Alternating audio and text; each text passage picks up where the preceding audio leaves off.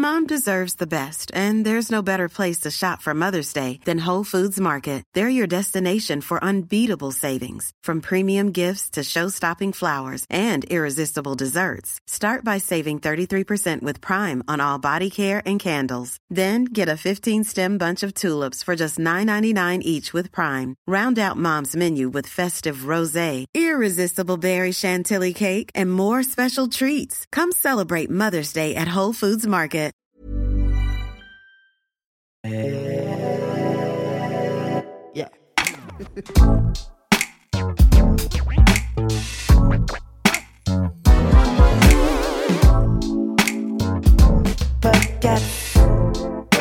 Podcast. Salut, c'est Juliette Katz. Bienvenue dans le podcast, l'émission qui refuse de se taire. Chaque semaine, j'invite une personne pour discuter ensemble d'un sujet de société, des conversations authentiques, sans filtre ni censure, sur des sujets parfois brûlants. Préparez-vous à être chamboulé, à rire et à peut-être penser différemment.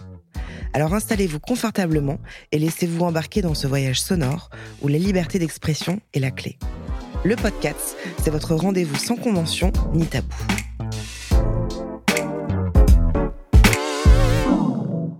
S'il y a bien une peur qui globalement est ancrée en nous, c'est celle de vieillir, que ce soit euh, du point de vue esthétique ou de celui de la perte d'autonomie. Son caractère inéluctable peut créer de vraies phobies. Alors pourquoi et comment ce rapport à l'âge prend racine au plus profond de nous Peut-on apprendre à le gérer pour s'en libérer? Nous allons en parler avec euh, Fiona Schmidt. Euh, salut Fiona Salut Juliette Ça va? Ça va très bien et toi? Très bien, je suis ravie euh, que tu sois là. Vraiment, je suis très très contente. Moi plus. Moi, non, encore c'est plus. moi plus, d'accord? Non, moi plus. C'est moi, j'ai dit. Bon, alors avant de commencer, est-ce que tu peux nous dire qui tu es, ce que tu fais dans la vie pour celles et ceux qui te connaissent pas? Et je pense qu'ils sont nombreux puisque je ne suis pas Rihanna. C'est vrai que t'es pas. Rihanna. Ah non, je suis pas Rihanna. Mais tu peux être. euh, Non, j'ai pas la fin de cette phrase. Mais vas-y. ouais, bon, vas-y, allez. Alors, j'ai été journaliste pendant très longtemps dans une, dans une ancienne vie. Aujourd'hui, je suis essayiste et euh, militante féministe. Essayiste? Essayiste, absolument. J'écris des essais. et tu dis pas autrice? Euh, je suis autrice, absolument. Je peux dire autrice. Je, dis ce que tu veux. Juliette, c'est ton podcast. Non, mais je savais pas qu'essayiste, ça non, se mais disait. oui, parce qu'une personne qui. euh, bah, je pourrais être écrivaine si j'écrivais de la fiction, ce qui n'est pas encore le cas, mais ça va venir. Oh, Oh, petit teasing. petit teasing. Euh, mais pour l'instant, j'ai écrit, j'ai écrit des essais et un livre de cuisine, par ailleurs. C'était mon premier livre, absolument. Alors, est-ce que tu peux me dire la différence entre un essai et un livre? Alors, un livre, c'est le nom de famille de, tous les, de toutes les publications. Ok. euh, livres, voilà. Et un essai, c'est une enquête qui peut être euh, sociologique, qui est souvent sociologique, historique, euh, etc., etc. C'est une sorte d'enquête journalistique, Mhm. sociologique, historique, démographique sur un sujet donné. Ouais. Et donc, le journalisme, t'as arrêté il y a combien de temps? Alors, je continue, mais de plus en plus, euh, de manière de plus en plus épisodique. C'est-à-dire que je ne fais plus partie aujourd'hui d'une rédaction, donc je suis euh, journaliste freelance. Et, et c'est vrai que ça n'est plus euh, mon activité principale. Mon activité principale, c'est d'écrire, euh, c'est d'écrire des livres et, euh, Et ça te remplit de joie. et ça me remplit de joie. Pas de pognon, hélas, Ouais, mais, bah, euh, mais, euh, mais ça me remplit de joie. Ouais. Voilà. Bon, et je passe beaucoup mal. trop de temps aussi sur Instagram. Ah putain. Moi, c'est TikTok. hein. Euh, Instagram, il y a, il y a eu, mais maintenant, c'est TikTok. Je passe beaucoup trop de temps dessus. Ah oui, bah, en fait, euh, oui, bah, je, je, je peux comprendre. Le truc, c'est que moi, j'aime écrire et, euh, et vraiment, c'est une plateforme où je continue Ah oui, d'accord, c'est ça que tu voulais dire, Ouais, d'accord. euh, je- Exactement. ok. Oui, oui, oui. je le- C'est je vrai que quand oui. tu écris des descriptions, tu écris des descriptions. Ah mais moi je- j'écris des petits articles. Oui, ça. c'est- En fait, j'utilise vraiment Instagram comme un média à part entière et c'est euh, c'est comme ça que je, je suis venue au féminisme et au militantisme en fait. C'est vraiment via euh, via Instagram qui m'a servi de plateforme Ouais. quand je n'osais pas prendre la parole sur des sujets qui Mm. euh, dont je pensais qu'ils ne je pensais que j'étais pas légitime pour en parler, donc je me suis dit oh non, Ouais. je vais pas en parler dans des journaux sérieux. Ouais. Donc euh, j'ai utilisé Instagram pour euh, pour me lancer, disons. Et d'ailleurs, c'est comme ça que je t'ai connue, moi, il y a combien de temps? Pff, Je sais pas. Ah, j'ai commencé en 2000. euh. Oh, en 2017, j'ai commencé vraiment très fort. Ouais. J'ai eu une épiphanie euh, féministe assez tardive. hein. Ouais, mais alors. Radicale, mais tardive. Mais en fait, moi, je, moi, je t'ai découvert, je pense, il y a genre 2, 3 ans. Ouais, là, j'ai commencé à vraiment casser l'ambiance, ouais. Et en fait, ouais, c'est ça. hein, Ouais. et en voilà, fait, je me suis euh, dit bon, allez, on va passer à, on va, on va passer la, la quatrième, là, même la cinquième. Ouais, on mais va en fait, inventer la j'étais- sixième. Quand, quand j'ai vu tes posts, je me suis dit, elle est vénère, la meuf. et en fait, j'ai bien aimé parce que je trouve que tu déconstruisais plein de choses et que j'ai commencé à apprendre. Alors, te dire quoi, je ne sais plus, mais je me souviens que il y a eu des moments où je me suis dit, ah putain, mais, ah, mais c'est juste ce qu'elle dit. Putain, mais en fait, c'est une injonction qu'on a depuis toujours. Et donc, c'est comme ça que j'ai commencé à te suivre parce que je, je trouvais que t'osais mettre les pieds dans le plat, quoi. C'était Voilà. certainement euh, au moment où j'ai écrit Lâchez-nous l'utérus, qui était mon. Je pense que c'était ça. ouais, qui était mon troisième livre et euh, dans lequel j'aborde euh, l'injonction à la maternité Ouais, bah et, le maternellement correct. Ouais. Voilà. Alors, je pose les mêmes questions à, à chaque fois à tous mes invités et j'aime bien parce qu'à chaque fois, j'ai soit des concordances, on va dire, Mhm. ça se dit? Oui, ça se Ouais. dit. Ça se dit tout à fait. Voilà, soit des choses qui n'ont rien à voir. Donc, si tes proches devaient décrire ta personnalité en quelques mots, qu'est-ce qu'ils nous diraient? Je pense qu'il dirait que je suis euh, joyeuse, Mhm. compliquée, complexe, euh, optimiste, généreuse et euh, je suis quelqu'un de très contradictoire. Ok. Ouais, de dans le paradoxe. Ouais, euh, dans le, je suis très, de quelqu'un de très paradoxal, Ok, je pense, oui. d'accord. Et euh, par exemple, je suis, je suis très sociable comme fille, mais j'ai besoin de, de longues plages de solitude aussi. Mm. Donc j'ai besoin de ma Pareil. solitude autant que j'ai besoin d'être entourée. Ouais, ouais. Voilà. Mais est-ce qu'en en fait, on n'est pas tous paradoxal, paradoxaux? Paradoxaux ou paradoxal si on est des filles? J'ai l'impression qu'on est tous. Moi, je, ouais, ouais. te rejoins complètement. Ouais. Je suis très dans le paradoxe, dans les émotions, dans mes Ouais. ressentis, dans euh, tout ça. Mais en fait, j'ai l'impression qu'on est un peu tous comme ça. Peut-être, peut-être. Moi, j'en ai conscience. Peut-être que Ouais. c'est parce Oui, que euh, ça. ça. fait 20 ans que je, j'essuie le divan de mon psy. Pas en continu, mais euh, Ok. Voilà. D'ailleurs, en parlant de divan, quel est ton endroit préféré dans le monde et pourquoi? Les Cyclades. Ah ouais, sympa, c'est vrai. Les Cyclades. Alors, euh, j'ai eu la chance de beaucoup voyager dans ma vie. Mm. Maintenant, je suis, euh, vu l'état de la planète, je suis, euh, je fais beaucoup plus attention. À une Super. époque, je ne le faisais pas. Ouais. Je ne le faisais pas vraiment. Enfin, je, Mhm.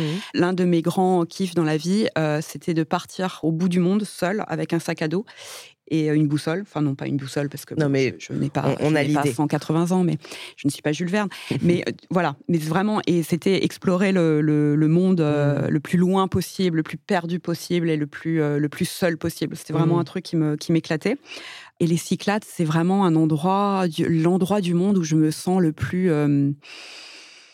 Euh, sens en paix, quoi. a Ouais, je me sens en paix. C'est Ouais. un endroit, c'est un, endroit où je où j'arrive à ne plus euh, avoir euh, 40 personnes qui parlent dans ma tête en Mm. même temps. Ah oui, tu t'apaises Euh, un peu. Donc je euh, suis très voilà et je sais pas Mm. pourquoi, je sais pas à quoi ça tient. Enfin c'est parce que c'est très beau de toute Oui, façon, c'est très beau, mais il y a des Ouais. tas d'endroits Mm. dans le monde qui sont euh, qui sont merveilleux et qui sont magnifiques. Et j'a- j'adore euh, j'adore les Cyclades. Ok. Le mot ou l'expression que tu utilises sans arrêt? Par ailleurs, je crois que je dis beaucoup par, Par ailleurs. ailleurs Ouais, je dis beaucoup par ailleurs.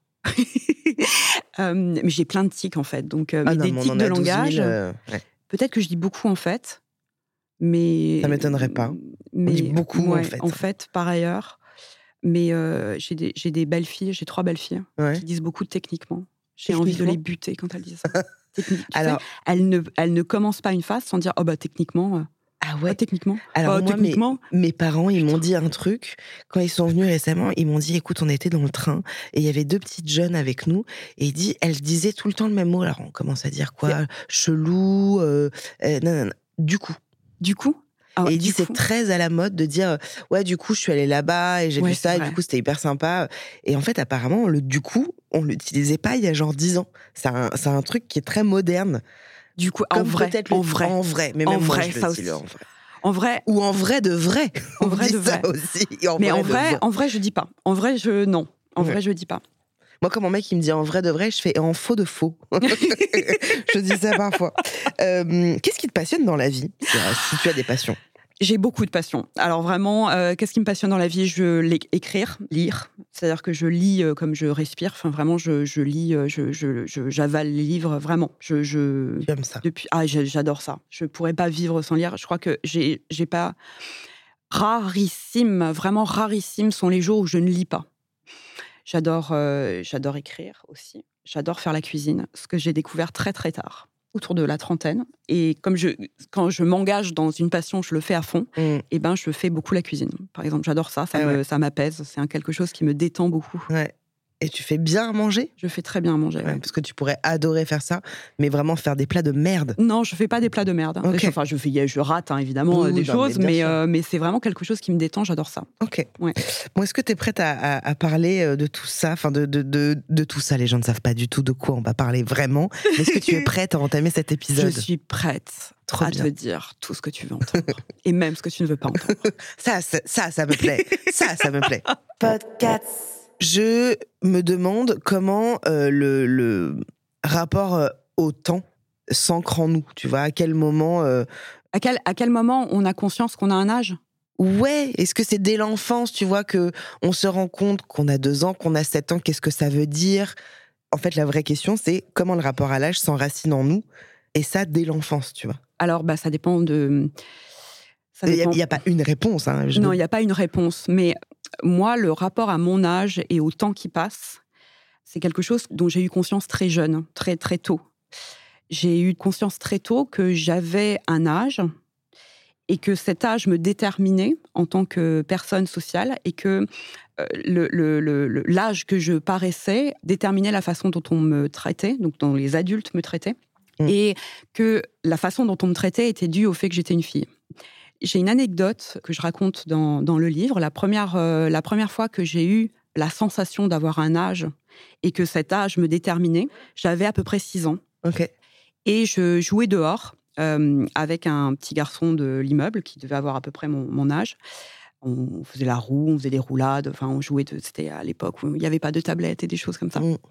Mm. Et à l'époque aussi où on, on jouait euh, dehors sans que les parents s'affolent en se Mm. demandant où on était, Mm. etc. Donc on était tous les deux. Mm.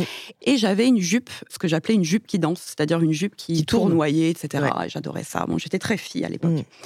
On faisait le poirier, etc., etc. Puis à un moment, on se rapproche de l'immeuble pour pouvoir faire le poirier contre le mur de l'immeuble.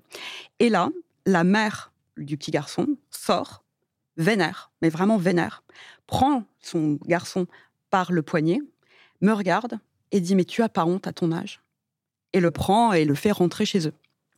Et en fait, c'est l'un des sentiments de honte les plus vifs que j'ai reçus. Alors, j'allais en avoir beaucoup hein, en tant que fille. euh, de- le- les sentiments de honte, tu, tu... Mm. c'est la première euh, leçon que tu Mm. apprends en tant que femme, c'est d'avoir honte de toi, d'avoir honte de ton comportement, d'avoir Ouais, honte de ton juste. corps, de, ton, de Mm. ce que tu dis, de ce que tu fais, bref. Mm. Mais c'était, c'était un souvenir très vif Marquant, de ouais. honte. J'ai eu honte parce que je ne savais pas de quoi elle parlait. Ouais. Ah. J'ai eu honte de ne pas savoir Hmm. de quoi elle parlait et de quoi j'aurais dû avoir honte à mon âge. Ah, tu t'es dit merde. je- En fait, visiblement, vu qu'elle me dit que je dois avoir honte, je dois avoir Je honte. dois avoir honte. Là, je donc sais j'ai pas eu de quoi honte. je dois Et avoir j'ai eu honte, ouais. doublement honte Ouais. parce que je ne savais Ouais, pas de quoi elle parlait. Et en fait, c'est après, c'est bien longtemps après, quand je suis devenue féministe, donc bien, bien longtemps après, des décennies après, que je me suis rendu compte qu'en fait, elle faisait référence au fait qu'on voyait ma culotte. Tu te rends compte quand même, hein Et j'avais même inc- 6 ans. C'est incroyable. Et en fait, ça, ça, non, et c'est, voilà. Et donc, Mais pardon, mais celle qui a sexualisé quelque chose sûr, que, en fait, à 6 ans, il me semble, je vais pas dire de conneries, mais il me semble que la notion du désir n'existe pas encore. bien, euh, bien entendu, mais elle existe déjà dans le- l'esprit des adultes. évidemment. Et en fait, ça rejoint les travaux d'un sociologue américain dont le nom m'échappe, donc là j'ai l'air con, mais enfin qui est cité dans mon, dans, dans mon Donc, livre. lisez le livre et puis voilà. Voilà, lisez le livre, pardon. hein, ne- C'est moi qui l'ai écrit, mais je ne l'ai pas appris par cœur, pardon. Donc il y a un sociologue américain qui a, dans les années 70, théorisé le fait que les petits garçons et les petites filles grandissent de la même façon jusqu'à à peu près 6 ans. Et à partir de 6 ans, les petites filles se rendent compte qu'elles sont regardées Mhm. et les petits garçons se rendent compte qu'ils sont regardants. Et donc les petites filles intègrent le regard masculin comme une, une espèce de, de vigie permanente, de police intérieure. quoi. C'est comme, Mhm. si, c'est comme si on commençait à avoir euh, Darmanin à l'intérieur de soi, ce qui, est- ce qui est- ce qui C'est doit être très très tôt. désagréable. C'est quand même très, très tôt très désagréable pour avoir désagréable. d'un Tu vois, non mais en fait, on a, voilà, on a, on a conscience Ouais, ouais. En fait, tout ce qu'on fait, Mm. à partir de 6 ans, on le fait sous contrôle d'un regard extérieur, normatif, qui est par défaut masculin. Donc tu veux dire que c'est à partir de 6 ans C'est à partir de 6 ans qu'on se rend compte que le regard de l'autre. que le regard de l'autre importe. Ok. Et, que et ça veut dire qu'à 6 ans, on commence à être un peu moins naïf. à 6 ans, on se rend compte en tant que fille qu'on est regardé Ouais. et qu'il va falloir qu'on fasse attention à la façon dont on se comporte, beaucoup plus que les, les, les garçons. Mais c'est marrant parce que tout à l'heure, tu as dit euh, l'un des premiers hum, quand on est une femme, tout de suite, on va, on va nous dire quelque chose par rapport à notre apparence. Ouais. Et c'est vrai que moi, j'ai le souvenir, vers 6, 7 ans, 8 ans, une professeure m'a fait une remarque sur euh, mon corps. Mm. Tu vois, parce que j'avais Mm. des chewing-gums dans la main Mm. et je voulais pas en donner à mes copains. Elle m'a dit, oh, mais t'es déjà suffisamment grosse. Donc, tu vois, déjà, Mm. et je sais pas si on l'aurait fait à un mec.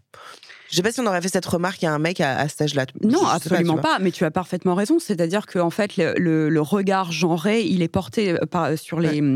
Euh, par les adultes sur Mm. les enfants dès, le, dès notre plus jeune âge. Mm. C'est pour- c'est pourquoi euh, on, on complimente les bébés filles sur leur beauté, Oui, par exemple, alors qu'on complimente plutôt les, les bébés garçons sur leur force ou sur, Mm. euh, ou sur euh, le- leur côté bagarreur ou les Mm. choses comme ça. Donc euh, le regard des adultes, il est hyper genré. Mm, mm. Ouais, Et en fait, au bout d'un moment, bah, au bout d'un moment, on intègre tout ça, quoi. Ouais, bien sûr. En fait, le, l'éducation, l'éducation genrée, c'est vraiment à l'origine de l'agisme et de la perception du temps et Mhm. de, de sa propre maturité. Et par exemple, on sait depuis les années 70 que les petits garçons et les petites filles ne sont pas éduqués à l'autonomie de la même façon. Donc on apprend aux petites filles à être autonomes, à être propres, à manger proprement, Proprement. toutes seules, etc., beaucoup plus tôt qu'aux petits garçons. Donc tout ça, il y a eu des, des études dans le monde entier qui ont, qui ont documenté tout ça. On demande beaucoup Dans le monde entier, dans le monde occidental en tout cas. Ouais, Donc en fait, on apprend aux petites filles d'être indépendante plus rapidement. Exactement, et à se comporter comme des mini-adultes. C'est-à-dire qu'on leur demande beaucoup plus de surveiller leur langage, d'être propre, euh, de pas faire euh, de caprices, etc. Etc. Donc de se et retenir, tu vois, de se retenir beaucoup plus qu'aux petits garçons, beaucoup plus tôt. Et donc, elles intègrent ces rôles, euh, ces- ce, ces- ce rôle, Mhm. en fait, j'ai fourché, mais c'est un lapsus qui est hyper révélateur, elles intègrent leur rôle, leur rôle d'adulte ou de Mhm. mini-adulte beaucoup plus tôt que les garçons. Mhm. Et je pense que c'est pour ça, on parle beaucoup de la, de la responsabilité des, des- des petites filles. On dit oui, mais les, les petites filles, elles sont, elles sont beaucoup plus responsables que les garçons euh, au même âge. Non, elles sont responsabilisées beaucoup Oui, plus tôt ça. Au même âge. Mais elles n'ont pas le choix, en réalité. Mm. Elles n'ont pas le choix. C'est juste qu'elles sont responsabilisées beaucoup plus euh, Mhm. tôt. Et puis avec la sexualisation précoce euh, qui, euh, qui coïncide avec, pour, pour nous, pour, le, pour les femmes et les personnes élevées comme telles, euh, au moment de la puberté à peu près. Au moment de la puberté ou même à 6 ans, quand il y a cette nana qui t'as pas honte de montrer exactement. ta culotte et que t'as un peu une marée, couche-toi là à 6 ans. Exactement. exactement. même, Mais, mais, mais au sujet de la, la- de la sexualisation, moi j'ai eu une, une puberté extrêmement précoce, Mm. à 10 ans. J'étais, j'avais, j'avais des seins, Des mes seins, règles, etc. ouais. Bon, donc euh, je ressemblais à, à 10 ans, j'avais l'air d'a- d'avoir 15 ans et on me traitait comme si j'en avais 20.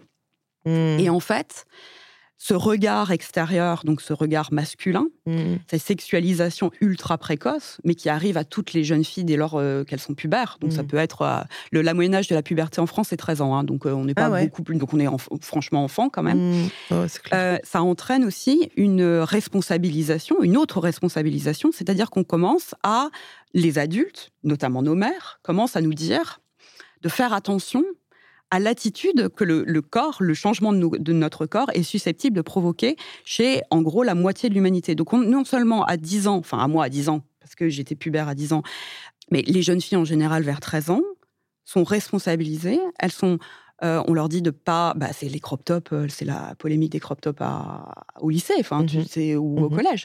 Tout d'un coup, parce que leur corps change, elles sont responsabilisées à- du- des changements de leur corps Mhm. et elles sont responsables de l'attitude, du comportement de Mhm. la moitié de l'humanité à leur égard. Mhm. Donc ça, ça te fait grandir d'un- coup très Mhm. vite. Alors que honnêtement, ça devrait être quand même plutôt l'inverse. Alors que Et on devrait évidemment, plutôt devrait dire aux filles, habille-toi comme tu veux, ma chérie, tu fais Évidemment, bien ce que tu veux. évidemment, Et il y a un peu cette Évidemment. fameuse phrase qui est éduquer vos fils. Et c'est en fait, c'est complètement ça. C'est que évidemment, euh, moi, évidemment. tu sais, c'est c'est marrant. Enfin, non, c'est pas marrant. C'est pas un truc. Je dis tout, souvent c'est marrant, alors qu'il y a rien de marrant. Euh, vraiment, je suis pas genre. Euh, moi, j'ai un, un garçon et je flippais d'avoir une fille parce que je m'étais dit putain, mais le jour où elle voudra s'habiller un peu moulant, genre à 11 ans, 12 ans, je vais pas l'interdire, lui interdire de s'habiller comme ça. Et en même temps, j'ai envie de la protéger du Bah, regard des hommes. Bah, et Donc tu vois, t'es un de- peu dans le, dans le paradoxe justement et dans le, dans le truc. Et, et c'est vrai que moi, à cet âge-là, moi j'ai eu la puberté un peu, un peu plus tard, vers 12, 11, ans- 11 ans, 12 ans et Enfin, t'es un Et- enfant. hein. et- À ouais, 11 non, ans, mais 12 non, ans, t'es un enfant. hein. C'est hyper tôt. C'est hyper tôt. Bon, that's life, mais voilà. Et c'est vrai que très vite, on m'a dit fais gaffe. Mais c'est ça, c'est-à-dire que tu es précipité. En fait, on te pousse, en tant que Ouais. fille, on te pousse dans le dos, dans l'âge adulte. Mm. Ce, qui n'est- ce que les garçons n'expérimentent pas, ou les garçons ou les personnes élevées comme telles Mm. n'expérimentent pas. C'est-à-dire que on- on- ils grandissent à leur rythme, ils deviennent adultes à leur rythme. Ils ne sont pas sexualisés comme ça par la moitié de l'humanité et ils ne doivent pas euh, faire attention, Attention à l'autre moitié de l'humanité. Voilà. Justement, pour parler un petit peu des femmes, on a un peu le sentiment quand même que la société a fait en sorte que le vieillissement euh, devienne un peu un, un problème de meufs. Tu vois, que ce soit euh, les meufs. Est-ce que c'est une, est-ce que c'est une impression ou est-ce que c'est vraiment réel, Fiona?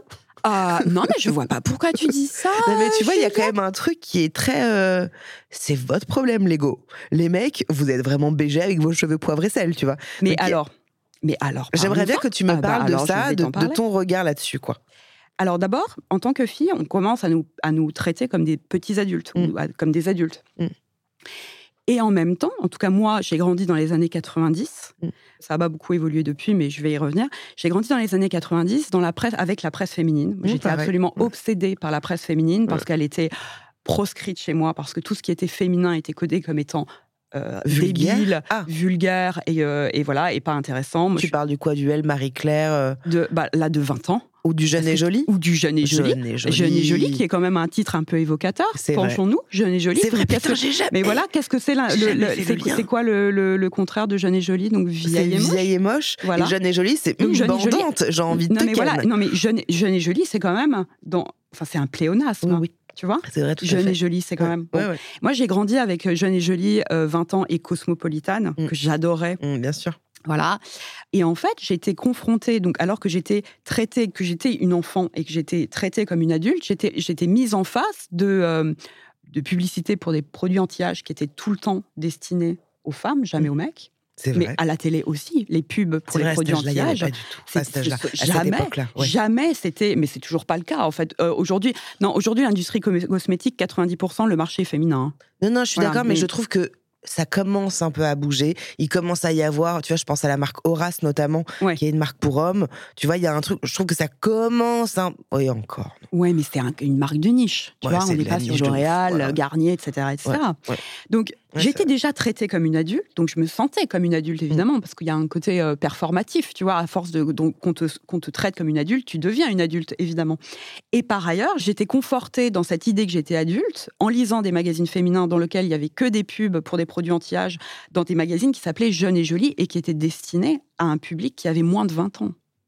Qui- alors, euh, je, le- je- je compléterai quand même, c'est qu'il y avait des, pro- des, des publicités anti-âge et aussi de minceurs déjà à l'époque. De minceur, évidemment. Avec que des évidemment. meufs qui sont skinny. mais et- évidemment. Et, les, pro- et et les blanches. trucs produits anti-âge qu'avec des meufs qui ont 30 piges, quoi. Ah, mais même pas. Même et c'est ce que ouais, j'allais te dire. Et j'allais te dire qu'il y avait déjà des articles qui nous expliquaient comment euh, éviter les ridules, les machins comme ça, alors qu'on n'en avait pas Mm. du tout. Et effectivement, la bonne féminité, elle consistait à être non seulement, comme tu dis, mince, très mince, Mm. ultra mince, blanche, parce qu'à l'époque, les, les personnes noires n'existaient pas. Mm, mm, c'est C'est vrai. c'est un- c'est une nouvelle, c'est une invention juste, assez ouais. moderne. Ouais.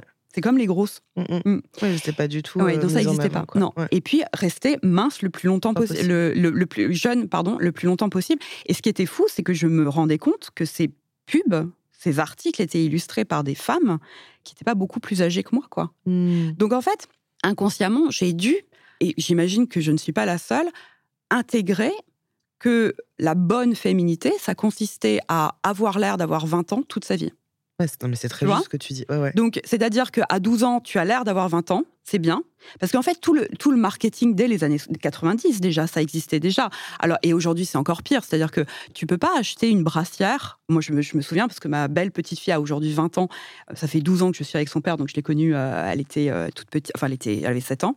Et en fait, bah, ses premiers soutifs, ce n'est pas possible de trouver autre chose que padé et euh, Ah ouais. hyper sexualisé, quoi. Ça existe, enfin, il faut trouver Mm. dans les boutiques euh, normales. Tout est, Alors qu'à notre génération, je trouve quand même que il y avait des brassières. Oui, il y avait des brassières, c'est Ouais. exactement ça. Mais Ouais. aujourd'hui, là aussi, je donne euh, l'exemple dans le livre. Et à l'époque, j'étais pas encore déconstruite comme je le suis au- aussi aujourd'hui, pardon. Mais euh, on allait chez Claire avec ma belle petite fille et je lui achetais des masques de beauté anti-âge aux effigies des princesses Disney. Ouais, putain. Non, mais c'est lunaire quand tu penses. C'est vrai que c'est Et ça existe toujours. Ouais. Et ça, c'est des choses qui sont qu'on intègre, qui sont, c'est l'air qu'on respire, c'est l'oxygène qu'on respire. enfin, Je sais que t'as pas la réponse et enfin peut-être que tu l'as, mais comment ça se fait? Comment, Tout connement, comment se fait-il que on impose à la femme, tu vois, cette forme de beauté, de jeunesse éternelle, de minceur, et que l'homme, euh, bah, faut qu'il mette du déo et qu'il se rase euh, quand je parle des publicités, hein, tu vois. Oui, oui, oui. Euh, bah, comment se fait-il Mais, mais d'où ça vient cette histoire? D'où ça vient? Depuis quand ça remonte que la meuf, elle doit être comme ça et pas l'homme? Eh bien, parce que, euh, parce que nous, on, est, on est jugé, parce que c'est notre job de paraître le plus belle possible et donc le plus jeune possible, puisque c'est intrinsèquement lié. Hein, la jeunesse, euh, la jeunesse et la beauté sont intrinsèquement liées encore aujourd'hui. On a quand même encore du mal à déconstruire cette idée-là pour être choisi et euh, pour pouvoir fonder une famille et faire des bébés. Puisque c'est notre rôle, c'est notre rôle, c'est notre job. Est-ce que tu penses que ta mère et ta grand-mère avaient déjà, tu vois, cette, cette, injonction de pensée là, déjà, à leur génération ou pas? Euh, Si tu en as parlé. Euh.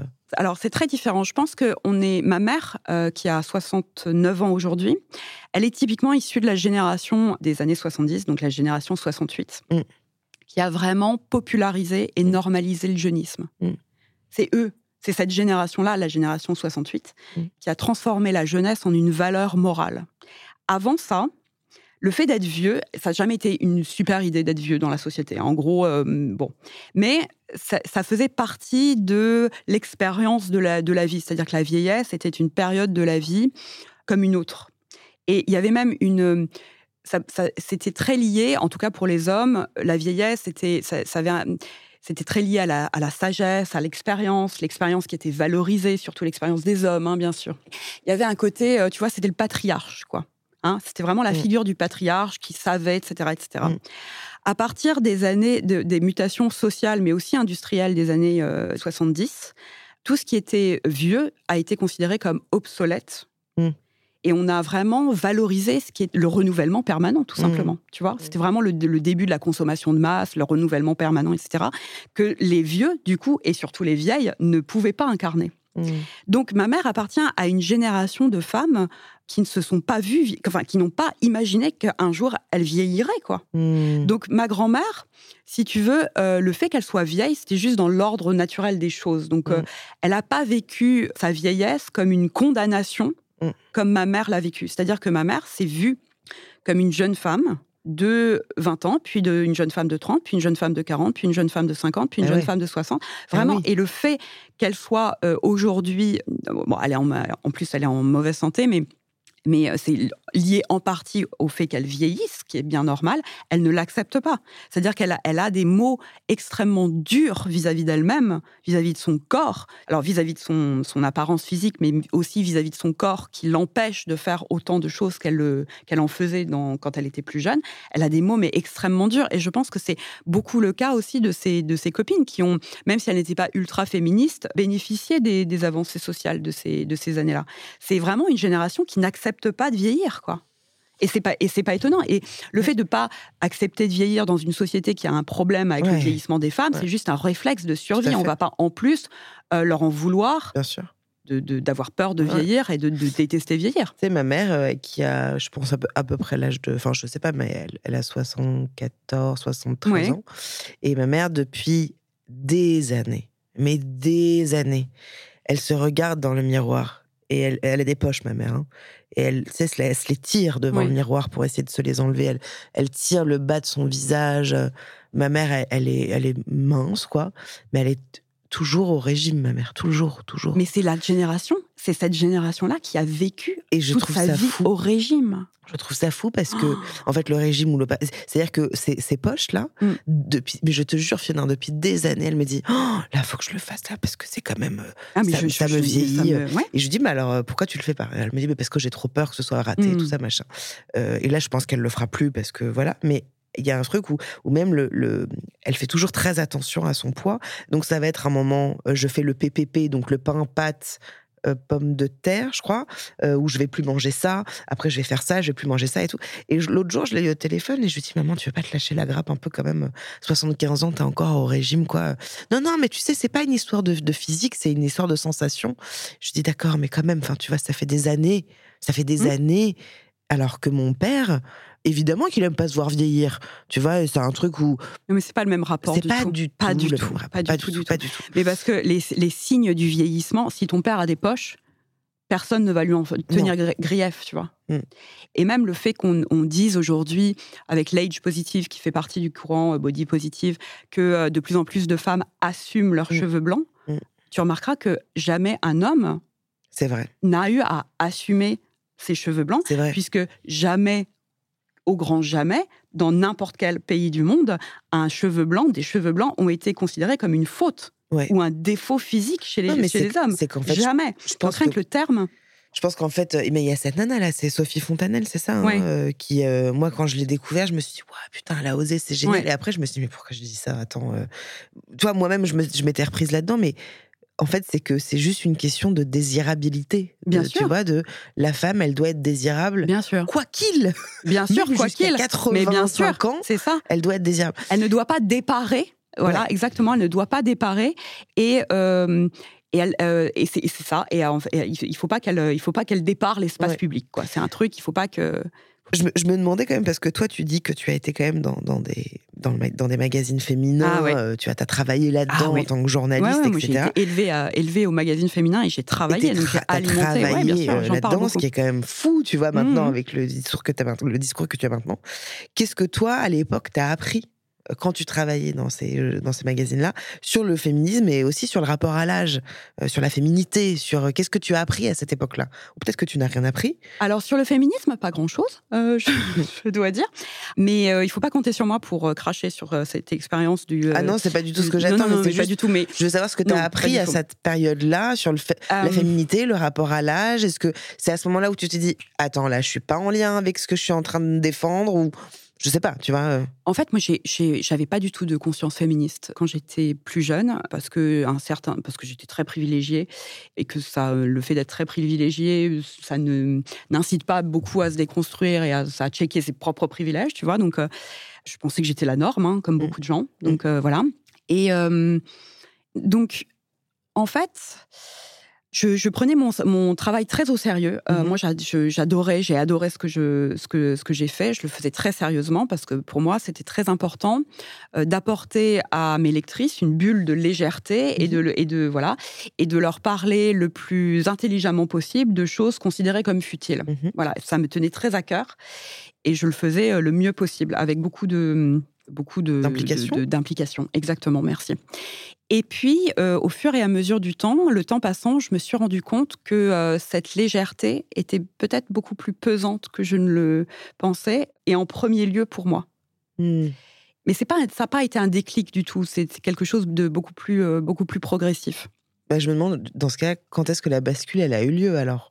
À Quand- quel moment Quand est-ce que, euh, comme Alice, j'ai croqué dans le champignon magique C'est ça. et j'ai À- quel moment et je suis tombée dans le féminisme. mais qu'est-ce qui a fait que qu'il y a quelque chose qui s'est déclenché en toi, féminisme ou pas féminisme d'ailleurs, mais qu'est-ce qui a fait que il y a eu la bascule à un moment où tu t'es dit, où tu as réalisé quelque chose? Est-ce qu'il y a eu un événement Je pense que c'est plutôt une série de rencontres et de et d'échanges et puis euh, et de lectures. Et on en parlait euh, off. Je- la lecture du livre de Roxane Gay, Bad Feminist, a été vraiment en, en 95. Ça a été vraiment un déclic pour moi. C'est-à-dire que tout d'un coup, elle m'autorisait à m'emparer de sujets dont j'étais consciente, de plus en plus consciente, mais euh, j'avais des, scrupules à m'en emparer parce que je me disais que le féminisme, c'était réservé à des personnes qui avaient lu tout Simone de Beauvoir, tout Audre Lorde, enfin, tu, bon.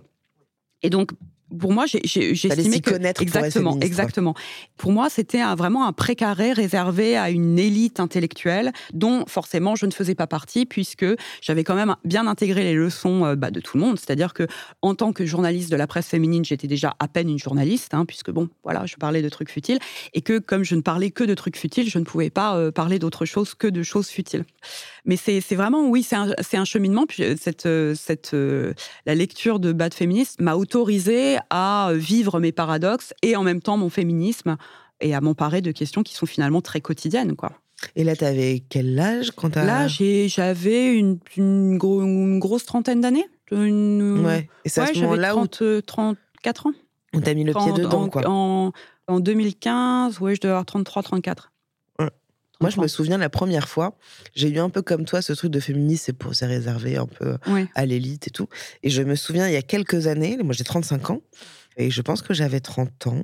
Il y a une chaîne qui s'appelle Comédie Plus mmh qui est venue chez moi pour faire une interview. Et euh, la nana, elle me dit euh, Et du coup, vous êtes féministe? Et je dis Bah non, non, non. Euh. Oh non Et j'ai vraiment, j'ai vraiment dit ça. J'ai fait Non, non, non, non. Oh enfin, si, si, si, si. attends. Non, non. Enfin, c'est pas. Non. En fait, oui. Bon. Ça veut dire quoi? J'ai vraiment fait ça, hein, tu vois. Et j'avais pas la réponse. Et en fait, quand elle est partie, tout de suite, j'ai tapé féministe et j'ai commencé à mmh. m'intéresser à tout ça. Donc, tu vois, il peut se mmh. passer, en effet, toi, tu vois, avec le mmh. bouquin, moi, avec ce, moment d'interview où tu te dis, «Hum, attends, en fait, c'est peut-être pas réservé qu'à l'élite et peut-être que aussi, en fait, moi, je peux me sentir concernée par ce sujet-là. Exactement. Et tout ça. Et puis, en 2015, euh, bah, il n'y avait pas eu encore MeToo, donc il y avait effectivement, c'était des préoccupations. Alors, il y avait évidemment euh, beaucoup de féministes, mais elles n'étaient pas encore aussi euh, médiatisées qu'elles le sont aujourd'hui. Il n'y mmh. avait pas les réseaux sociaux, il n'y avait mmh. pas Instagram, donc c'était pas.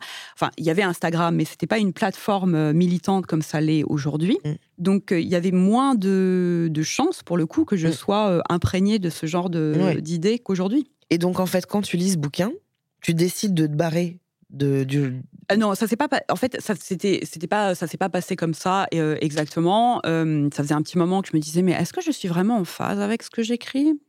Est-ce que je, est-ce que je suis pas de plus en plus mal à l'aise avec le, les sujets qui sont traités? Alors attention, hein, ça ne veut pas dire que tout, tout ce qui est dans la presse féminine c'est de la merde. Je ne dis, je ne dis pas ça. Et non, mais c'est un certain. Tu veux dire qu'on t'invite beaucoup à dire ce genre de choses, c'est ça? Ouais, on m'invite beaucoup à, dire ce genre de choses qui est euh, en soi sexiste.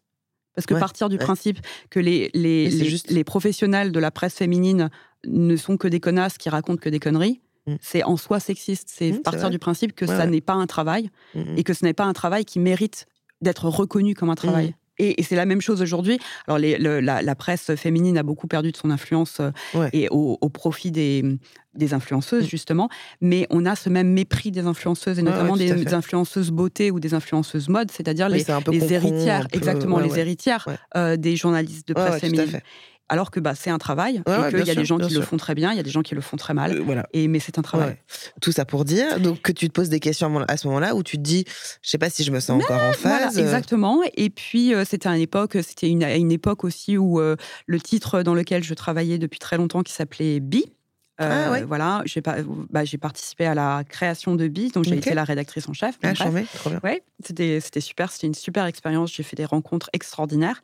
Et en fait, ça a coïncidé avec le, la vente du titre. Le, le, titre avait été vendu et à une entreprise avec laquelle c'était pas possible pour moi que je travaille. Et donc, je me suis retrouvée à euh, bah, devoir réinventer euh, mon, mon métier. Mmh et là, je me suis dit, est-ce que j'ai vraiment envie de continuer, de chercher un autre euh, un travail dans la presse féminine? Pas sûr. voilà. Et alors? Et alors, j'ai continué de, de, bosser en tant que journaliste freelance pour Grazia, où j'avais une chronique, je, je, signais beaucoup de papiers. Et puis, et puis à un moment, j'ai tout arrêté, j'ai commencé à écrire des livres. Et, et, à écrire des livres sur le, le rapport à non, bah, non, sur le rapport à la maternité. Alors oui, et j'ai d'abord écrit un livre, en, mon premier livre, mon premier essai féministe, c'était en 2017, il s'appelait L'amour après MeToo, oui. où je, j'interrogeais bah, les, les, codes mmh. de la séduction et de l'amour hétéro à l'ère post-MeToo. Oui, donc ça s'est fait vraiment doucement, quoi, cette, euh, cette, entrée dans, ton, dans ta colère. Oui, c'est ça. Oui, oui. C'est pas dans la colère, mais pas tomber dessus. oui, non, mais c'est Elle m'a chatouillé, chatouillé, chatouillé, chatouillé jusqu'à ce que j'en puisse plus. Comme chaque épisode, on va marquer une petite, euh, une petite parenthèse. Hein. Mmh. Voilà, une petite parenthèse qui s'appelle Donne ta langue aux cats. Euh, c'est la nouvelle parenthèse. Avant, c'était autre chose. Maintenant, c'est ça. Devant toi, en fait, tu vois, tu as des, as des cartes sur lesquelles sont inscrites des émotions qui vont te permettre de parler de toi. Il y a la joie, la peur, la colère, la tristesse et le dégoût. Je t'invite à prendre une, euh, à choisir une émotion. Il y, en a peut-être une qui te parle, et ensuite tu vas piocher dans ce tas une carte au hasard. Tu prends une carte au hasard. Euh, tu peux regarder la carte maintenant, et je veux bien ensuite que tu nous la décrives, lire le mot, plus euh, et puis décrire ce que ce que le personnage fait dessus, et que tu me dises pourquoi tu as choisi cette carte. Ah bah alors, d'abord, c'est le hasard hein, qui m'a fait choisir une carte. Alors, c'est une carte sur laquelle un bonhomme, euh, un petit bonhomme sur euh, les genoux, donc Mhm. qui est un enfant, hein, voilà. Et euh, il lui lit un livre et le- il est entouré d'une aura euh, jaune. Le terme, c'est affectueuse, affectueux. Ok. Est-ce que ça t'évoque quelque chose? Là, euh, affectueux, moi je suis, je pense que je suis une personne très affectueuse. Euh, je suis très tactile. Je, je, je suis, euh, bah, j'ai beaucoup d'émotions à l'intérieur de moi et c'est vrai que je, je les, hum, j'aime beaucoup le- les partager de manière euh, intime et corporelle avec les gens. Donc c'est une carte qui me parle beaucoup parce que le, le fait de lire, alors moi j'ai pas d'enfants, mais j'ai euh, beaucoup de neveux et nièces et j'avais une, une belle petite fille à qui je lisais des histoires et à qui je faisais des câlins euh, absolument tous les soirs avant qu'elle s'endorme. Et le contact physique, tu vois, le, la, la proximité, le, l'affection, exactement, cette façon de démontrer l'affection qui est commune à la fois au couple et aux amis, c'est quelque chose qui me parle beaucoup. Et, euh, et c'est vrai que je, je câline beaucoup. Je suis très câlineuse comme fille. C'est quelque chose qui te fait du bien. Ouais, c'est quelque chose qui me fait du bien. Et partager un moment euh, intime comme ça, comme euh, lire une histoire ou, ou avec mon mec, par exemple, qui lit très peu. Je, on est au, quand on est au lit, moi je lis tout, le- tout, tout le temps, et en fait, le- on se touche le, le pied. On est, on Ouais, a le, vos pieds le- se touchent. Voilà, on, voilà, pendant qu'on partage un, un moment, euh, voilà, lui il est sur un livre ou sur, enfin, sur, par, Sur par son sur ordi ou sur son ordi ou sur son iPad ou un truc comme ça. Et donc, euh, c'est pas, on, on partage pas forcément un moment, mais le fait d'être l'un avec l'autre, euh, connecté euh, et que nos corps soient connectés, c'est quelque chose qui est très important pour moi. Bah voilà, Voilà. ça a servi à ça, ce- cette petite parenthèse. C'était juste une, une vraie petite parenthèse, tu vois, pour euh, nous en mignon, apprendre un peu plus sur toi, tu vois. Voilà. Donc c'est une belle, euh, c'est une belle carte que tu as choisie au hasard. Pour revenir un peu au rapport à l'âge et tout ça et tout, il y a un peu ce truc euh, de la quarantaine, tu vois. Ah, mais bien envie qu'on parle de Ah, ça, mais alors, vois, mais bien peu, sûr. Alors, parlons-en. parce Je que suis il y, y a vraiment ce truc de bon là j'ai passé la quarantaine là, là j'ai passé. Ouais, et, et ouais. pourquoi pourquoi il y a ce truc du cap de la quarantaine? Pourquoi il y a un truc où quand tu passes 40 ans tu commences à être un peu périmé? Comment ça se fait qu'à partir de 40 ans tu commences à être un peu euh, moins désirable et, et moins regardable et moins euh, tu vois qu'est- qu'est- qu'est- tu Ah, vois? hein, même. pourquoi? Bah, qu'est-ce qu'il faut aussi non tu mais c'est vrai. Eh. est-ce que c'est quelque chose que toi euh, tu sens? Est-ce que tu Eh. dis-moi ce que t'en penses Alors, j'en pense plein de trucs, donc il faudra me jeter des trucs pour que j'arrête de parler, parce que sinon, je- Ok, on peut faire bien. un podcast de deux semaines. Très bien, faisons ça. C'est parti, let's go. Est-ce que vous êtes prêts? Ça va durer 72 heures. Allez Non, mais ce qui est intéressant, c'est que ça fait très longtemps que j'ai envie d'écrire un livre sur le, mon rapport, ma hantise de vieillir. Ça fait très Tu as longtemps. peur de vieillir Ah, j'ai peur de vieillir. Ah, Alors, de- j'ai moins peur de vieillir parce que ce, ce livre non pas m'a exorcisé, parce que c'est pas le féminisme n'est pas un exorcisme, c'est pas magique, même Mhm. si euh, c'est voilà. Mais mais maintenant, j'arrive mieux à, à cohabiter avec euh, avec les problématiques que je pose dans mon livre, parce que le fait de les poser, ça m'a aidé aussi à les affronter Ouais, et à sortir du déni. Mais euh, ce qui est intéressant, c'est que c'est un sujet dont j'aurais volontiers parlé des 30 ans, avant même tous mes livres, Mm. tous mes autres livres. C'est un sujet que j'ai que j'ai vraiment à, à cœur de traiter depuis très longtemps. Hmm. Et je ne me sentais pas légitime de le traiter. Mais pourquoi? Parce que on n'est pas censé parler de notre peur de vieillir Mhm. avant d'avoir atteint justement un certain cap fatidique. Et c'est une, ré- c'est une, une des questions qu'on m'a le plus posée, c'est mais pourquoi avoir écrit un livre sur le vieillissement et sur l'agisme, c'est-à-dire l'agisme, je, je précise que ce sont euh, l'ensemble des, des préjugés euh, qui sont fondés sur l'âge. Pourquoi avoir un- un- écrit un livre sur la peur de vieillir et l'agisme alors que vous n'avez que 40 ans? Bah, Et justement, c'est- et ben voilà. justement. Et ben c'est exactement ça. Mais c'est marrant que c'est la question qu'on m'a le plus posée. C'est-à-dire, C'est on marrant, part du même. principe, mais on part du principe que parler de vieillissement, alors qu'on vieillit tous avant même d'être né. Oui, c'est Hein, vrai, c'est juste. Bien je veux sûr. dire, on commence à Ouais. vieillir à partir Ouais. du moment où on existe. Puisque en fait, vieillir, c'est vivre. C'est juste, c'est ça, c'est voilà. C'est-à-dire que on. Oui, c'est se rapprocher de la mort aussi. Et c'est exactement. Ouais. Ouais, ouais. Mais, mais encore aujourd'hui, le fait de parler de, des problématiques du, du vieillissement est considéré comme une névrose personnelle ou une, une problématique de gonzesse, donc un caprice, donc tu vois, un sujet de meuf. C'est-à-dire qu'on n'est Mm. pas censé parler des problématiques du vieillissement et du rapport que la société entretient avec notre vieillissement avant d'avoir atteint au moins la ménopause. Mais ça n'a pas de sens, Non, bien sûr, ça n'a aucun sens puisque ça revient littéralement à apprendre à nager au moment où la bouée est, en train de se dégonfler.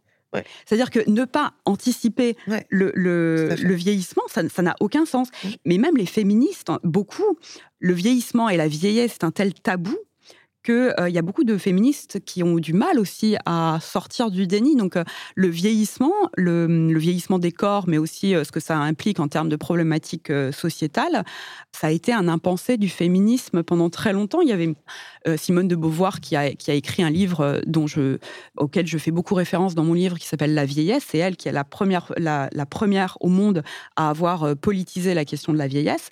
Mais il y a très peu, sinon de femmes. Il y a des féministes qui ont, qui ont problématisé, le, qui ont parlé du vieillissement, mais elles étaient effectivement déjà largement euh, septuagénaires. Mais pourquoi ça en devient un dingue, hein. Pourquoi on, on, tabouise ce sujet-là et pourquoi on n'a pas le droit d'en parler avant euh, d'être vieille? Et puis qu'est-ce que ça veut dire être vieille? Bon après c'est un, un, autre bah, sujet voilà. je, je, je, me, je, me, demande pourquoi ça en fait un tabou tu vois? Parce que moi de mon regard ce que j'aimerais bien ce que en fait non je vais d'abord te poser la question à toi. Ça veut dire quoi vieillir pour toi? Qu'est-ce que ça veut dire? C'est très intéressant. Alors, j'ai posé la question avant de parce que j'ai mis, j'ai mis un, peu de temps. J'ai mis du temps à écrire euh, ce livre. J'ai changé d'angle et puis j'ai fini par euh, décider d'aborder des choses qui sont très intimes alors que j'avais pas prévu de le faire. J'avais prévu de, d'écrire un livre très choral sur le rapport des femmes, de plein de femmes différentes de 20 à 120 ans à mmh. leur âge et au vieillissement. Et puis finalement, je ne parle que de moi. Mmh. Non, c'est pas vrai. Je parle pas que de moi, mais, je parle beaucoup de mon. Voilà, exactement. Je, je, parle vraiment de mon expérience à moi, mmh. de mon de mon enfance jusqu'à l'âge adulte et le euh, et à la vie vieillesse idéale que j'aimerais avoir dans une société euh, qui, j'espère, va s'améliorer. Et je, donc, j'avais demandé à mes abonnés ce que ça voulait dire vieillir pour elles. Et en fait, j'avais été, mais j'avais reçu, je ne sais pas, un nombre, mais des milliers et des milliers de réponses. Très euh, différentes Très, ou alors... très différentes. Et donc, c'est une perception, euh, c'est très personnel. Tout dépend de ce qu'on met, évidemment, dans le. Mhm. Tout, dépend de, de, ce dont on a peur aussi, mhm. euh, le plus dans le vieillissement. Mhm. Mais euh, effectivement, le cap de la quarantaine pour les femmes, c'est quand même symbolique. C'est censé. Bah, c'est un peu, ça représente un peu la fin de la récré, quoi. C'est un peu la fin officielle de la jeunesse, et c'est très lié aussi, encore une fois, à la reproduction, à la période de la reproduction, c'est-à-dire qu'on entre à 40 ans dans ce que euh, une sociologue française a appelé la ménopause sociale, c'est-à-dire qu'on peut avoir des enfants, mais qu'on n'est plus censé en avoir, et surtout, on n'est plus censé en avoir pour la première fois. Oui. C'est-à-dire qu'éventuellement, on peut en avoir un deuxième, voire un troisième, enfin, plutôt un deuxième, parce que bon, voilà. Mais on n'est plus censé avoir un premier enfant après 40 ans, alors qu'un jeune papa de 40 ans. C'est exactement ce que j'allais te dire. Ne choque personne. Oui, tout à fait. Et donc, non seulement les signes du vieillissement, on en, revient à ce qu'on disait, les signes du vieillissement ne sont pas du tout perçus de la même façon, mais, mais, euh, mais les hommes, euh, selon qu'on soit un homme ou, euh, ou une femme. Mais en plus, les hommes, les hommes cis en tout cas, n'ont pas euh, cette, ce, coup près de la ménopause et ce truc de... Euh, ils, sont réputés pouvoir faire des enfants jusqu'à la fin de leur jour. Alors ce qui pourrait donner lieu à un podcast euh, à part entière, parce que ce n'est évidemment pas vrai. Et c'est pas parce que Al Pacino a fait un bébé à 82 ans que tous les hommes de tout, sur tous les continents et dans le monde entier peuvent faire des enfants à 82 ans. Ça n'est pas vrai mais cette réputation perdure. En tout cas, ils n'ont pas le coup près de la ménopause qui, euh, qui précipite les femmes dans, euh, bah, dans la vieillesse. Quoi. Et alors toi, du coup, parce que tu m'as pas répondu. T'as vu, j'ai bien. T'as vu, vu, comme j'ai botté en touche. T'as vu C'est que pour toi, ça veut dire quoi vieillir? Pour toi, parce que là, t'as parlé de tes abonnés, de ce que ce que dit la société, etc. Mais pour toi, qu'est-ce que ça veut dire et pourquoi c'est quelque chose où maintenant tu commences visiblement de ce que tu disais à accepter tout ça, mais que ça a été difficile pour toi Ça veut dire quoi vieillir? Bah, Vieillir, y a, en fait, il y a beaucoup de positifs aussi au vieillissement, vraiment. Pour moi, vieillir, c'est aussi passer beaucoup moins de temps avec du bullshit, tu vois. Enfin, perdre beaucoup moins de temps avec des, choses et des personnes qui n'en valent pas la peine. C'est ça vieillir, vraiment. Je m'en suis rendu compte. Et c'est pas. Pour toi, c'est ça. C'est pas un truc de vieille, tu vois. C'est pas un truc de meuf qui est en train de vieillir, mais c'est ça fait partie du vieillissement. Arrêtez de se faire chier avec des trucs qui en valent exactement. pas la peine. Mais on n'en parle jamais de cet aspect-là du vieillissement. Vie- vieillir, pour moi, euh, jusqu'à présent, c'était euh, commencer à avoir des poches, euh, la peau qui tombe. parce que moi aussi, j'ai été au régime toute ma vie. J'ai été assez privilégiée pour faire très attention à, à moi, pour, pour me badigeonner de crème, pour, pour ne pas avoir de cellulite, ne pas avoir de trucs, ne pas avoir de, de marques, de vergetures, de machin, de- enfin, bref, de marques de vie, quoi, tout simplement. Donc, pendant, pendant très longtemps, pour moi, vieillir, ça a été perdre ma jeunesse, c'est-à-dire perdre l'apparence de ma jeunesse. Mhm. Mais en réalité, vieillir, c'est aussi avoir une maturité que, que je n'aurais pas pu avoir. Enfin, c'est idiot, sûr. mais non, mais tu vois, oui, vieillir, c'est aussi mûrir intellectuellement, émotionnellement, affectivement. c'est s'apaiser, Euh, peut-être. Ah, mais est-ce que je suis plus apaisée que je ne l'étais? Peut-être, oui, peut-être. Peut-être parce que. Oui, peut-être, oui, certainement parce que. Oui, parce qu'on se prend moins la tête sur des trucs qui, Ouais, vraiment. vois, euh, Vraiment. Moi, tu vois, pour moi, vieillir, c'est pas l'apparence. Pour moi, c'est la Ouais. mort. C'est trop synonyme de la mort. À tout moment, je peux chialer, euh, vraiment. Oui, Parce que pour moi, la vieillesse, c'est ne plus exister. Tu sais, Ah, c'est être je oublié. comprends. C'est, c'est, c'est, c'est- tu, nais, tu vis, tu meurs. C'est Ah, ça me donne envie de je chialer en deux secondes. Et mais, parce que pour moi, c'est ça, vieillir, tu vois. C'est plus être là. je suis pas triste. hein. Non, non, non, non, mais je suis pas triste, hein, c'est juste. alors moi, je m'en ça, fous ça complètement. me. Ah, ça, tu t'en fous, toi Ouais. Alors moi, Alors moi, ça, c'est un peur, truc qui me, qui me tue. non, bah, alors moi, le dire. vraiment, euh, le fait de vieillir et de ne plus exister un jour, je me dis bon bah écoute, euh, Mais ça veut dire que ton ego, il est à la bonne place. hein. Moi, je crois Euh. que c'est une histoire d'ego. Tu vois, moi, je le vois avec ma psy. C'est que quand je lui en parle, je dis, mais en fait, j'ai pas tant peur d'avoir des poches. Évidemment, j'ai pas envie. C'est pas. oui, bah tu vois, un peu, pas voilà, tu bah, vois voilà. ton, le, ton corps euh, évoluer. Oui, c'est trop bien de voir des corps évoluer. Quand j'étais enceinte, j'ai trop aimé voir mon Ouais, corps euh, ouais. évoluer. Mais pour moi, c'est ne plus exister, ne plus être envie de là. te faire un baiser. Hein J'ai envie de te faire des petits bisous. mais vraiment, c'est ça, tu vois, pour moi, vieillir. C'est ça la définition. Alors, c'est ça bah qui, voilà. je mais pense, la plupart, effraie beaucoup. alors évidemment, évidemment, il y a ça, et puis il y a aussi la, la, la peur de perdre des gens qui eux-mêmes vieillissent encore plus. Complètement. Euh, Mais Et c'est un aspect du vieillissement qui est, qui est terrifiant, évidemment. ouais, Mais, mais en tout cas, c'est pas quelque chose. Alors moi, j'ai peur de perdre mes proches, j'ai peur de. En évidemment. plus, bon, euh, je, enfin, moi, je, mon père est dépendant Ma mère est en très mauvaise santé, à la Ouais. fois mentale et physique. Donc, oui, euh, c'est ce que tu me donc c'est, c'est alors qu'ils sont, ils sont objectivement pas vieux. Enfin, Ouais, ils sont euh, à, peu- à 70 ans, donc c'est Oui, vraiment c'est pas, jeune, c'est pas vieux. Ils sont pas ados, mais enfin voilà, ils sont pas vieux. Donc c'est quelque chose qui est terrifiant. Euh, le- le- en plus, le, la responsabilisation et le rôle d'aidante est terrifiant. Ah bah, Et ça aussi, c'est quelque chose qu'on ne dit pas c'est assez. clair. C'est-à-dire que la vulnérabilité Ah ouais. des gens, alors plus jeune âge, donc les bébés comme les personnes âgées, euh, est complètement déléguée Ouais. aux personnes les plus vulnérables de la société, c'est-à-dire les femmes. Les personnes qui sont déjà elles-mêmes âgées et ou précaires. Ouais. Et ça aussi, c'est un- c'est un- une des raisons pour lesquelles il faut vraiment qu'on s'intéresse aux problématiques du, du vieillissement, Ouais. parce que c'est vraiment euh, c'est une problématique de femmes. quoi. C'est-à-dire que tu te rends compte, 63%, plus de, euh, plus de 63% des aidantes en France Mm. sont des femmes Ah oui, non, mais ça, c'est. et 80, pff, je sais pas, 95% des professionnels qui, qui s'occupent de la dépendance Ouais. en France sont des femmes. Donc quand on parle des maltraitances, on en a beaucoup parlé, tu Ouais, sais, euh, des ouais. maltraitances dans les EHPAD, etc. On n'a pas dit par contre que euh, 8 résidents sur 10 en EHPAD étaient des femmes Ouais. et qu'elles euh, étaient elles-mêmes maltraitées par des personnes qui sont elles-mêmes maltraitées par les institutions. Mm, mm, mm, mm. Enfin, c'est le serpent qui se mord la queue. Ouais, exactement. euh, ouais, ouais. Toi, maintenant, qu'est-ce qui t'effraie dans la vieillesse? Qu'est-ce qui t'est- Est-ce qu'il y a un truc encore où tu dis Ah putain, là, je suis pas. Je suis pas. euh, J'ai pas encore soigné ça. Tu vois, j'ai pas encore réglé ce truc-là. Ou alors, t'es apaisé avec tout. Est-ce- Qu'est-ce qui te met en colère? Je te pose beaucoup trop de questions, du coup, je suis en train de te Ouais, perdre. ça fait beaucoup. Mais non, mais c'est parce que en plus, euh, comme je fais un coq à l'âne à chaque réponse, on va, ça va nous emmener très très loin. Non, en fait, il y a quand même, malgré tout, en vieillissant, il y a aussi une dimension très. euh, euh, là, je vais rentrer dans le deep. Bah, Attention. c'est ça que je veux. Euh, enfin On veut du buzz, on veut, on faire de la moula, on veut faire des vues, Ça putain. est. Ça y est, elle va enfin lâcher un truc intéressant. Bon. 40 ans aussi, au au niveau de la désirabilité, j'ai parlé de ménopause sociale, de, désirisa- de, de- c'est dur à dire désirabilité. C'est un peu euh, le moment où euh, bon, tu commences à, le temps commence à te marquer, tu vois. Bien sûr. Donc que ton, visage et ton corps évoluent, donc il n'est plus voilà. Mais aussi, c'est un peu le moment où tu fais le bilan de ta vie. Moi, j'ai commencé ma crise de la quarantaine vers 25 ans, hein, donc j'étais bien préparée. Mais le fait d'avoir fait des choix qui m'éloignent de la norme. Et de fait, alors je suis privilégiée, tout va bien pour moi, hein, mais j'ai choisi de ne pas me marier. J'ai choisi de ne pas avoir d'enfants, donc je ne suis pas mère. J'ai un boulot précaire. Enfin, j'ai un boulot, euh, j'ai même pas un, boulot qui est considéré par certaines personnes comme même pas un boulot. Mmh. donc, je ne coche pas les cases de la quarantaine correcte.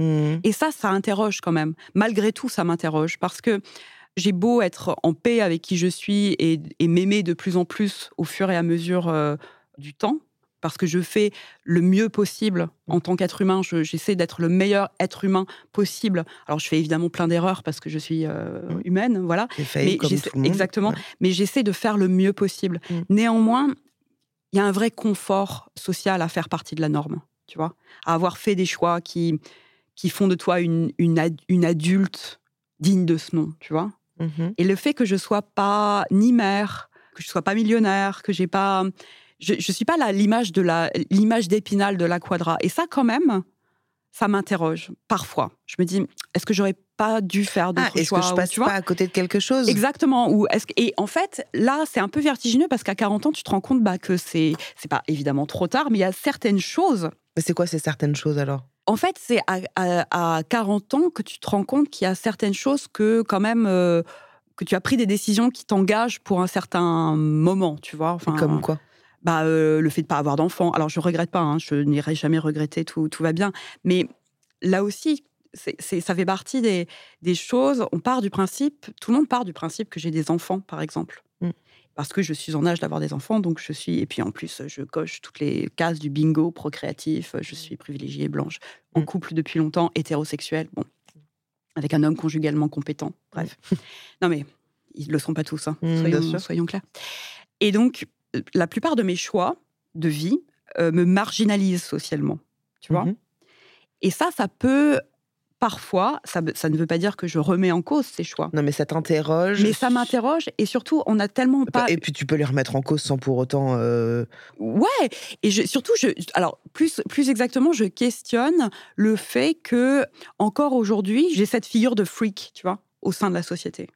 Bon, toute proportion gardée, mais ce que je veux dire, c'est que je trouve que les normes bougent pas beaucoup et j'espère que euh, les générations futures dans 20 ans, une femme de 40 ans aura beaucoup plus de choix et aura des représentations beaucoup plus larges qu'elles ne le sont aujourd'hui.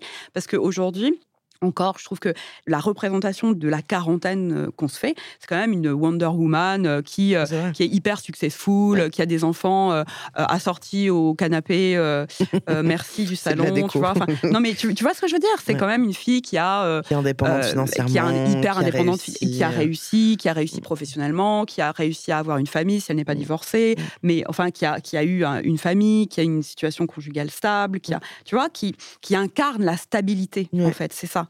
Et moi, j'incarne pas la stabilité. Et donc ça et ce regard, ce regard social là est quand même. Mais c'est ce regard social. Quand tu parles du regard social, tu parles de qui?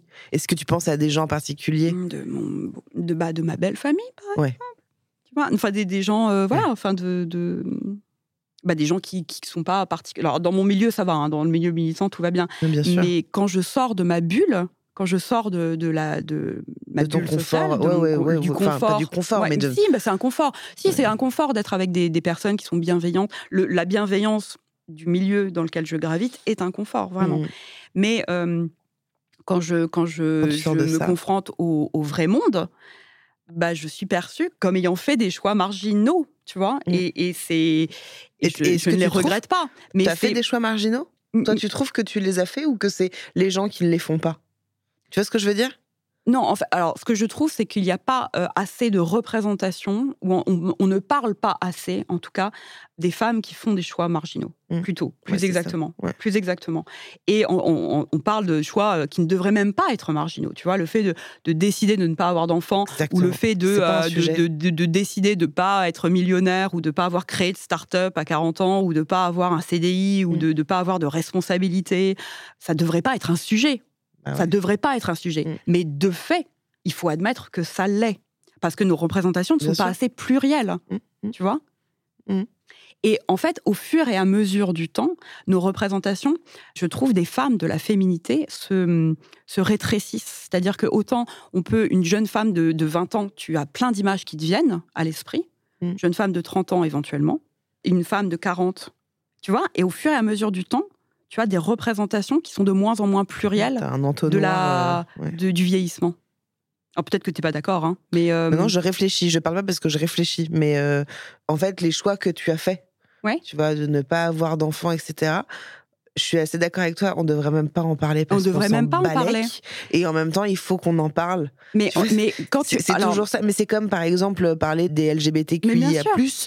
On devrait même pas en parler. Ouais, et en on ne même devrait temps, pas parler de parle. racisme, mais euh, de fait, Voilà. ça existe toujours. Donc, Ouais. euh, du coup, euh, voilà, quoi. Enfin, Mais, mais, mais c'est vrai que On- moi, ce que j'apprends là avec toi, c'est que il y a un truc qui est latent de la pression du temps Ouais. Mmh. sur la femme, d'être désirable, d'être euh, d'être périmée, tu vois. On est, Oui, péri- on est plus, on est plus périssable que les hommes, et que et qu'en fait, je pense qu'on a besoin de gens comme toi pour changer un peu le regard. Tu vois. Merci, Juliette. Non, mais franchement, hein, je te dis pas non, ça. mais en fait, euh, mais, ça- non, mais ce qui est terrifiant, c'est que je me suis rendu compte, tu vois, quand tu détricotes le truc, que j'ai peur de vieillir depuis que j'ai 20 ans, à peu près.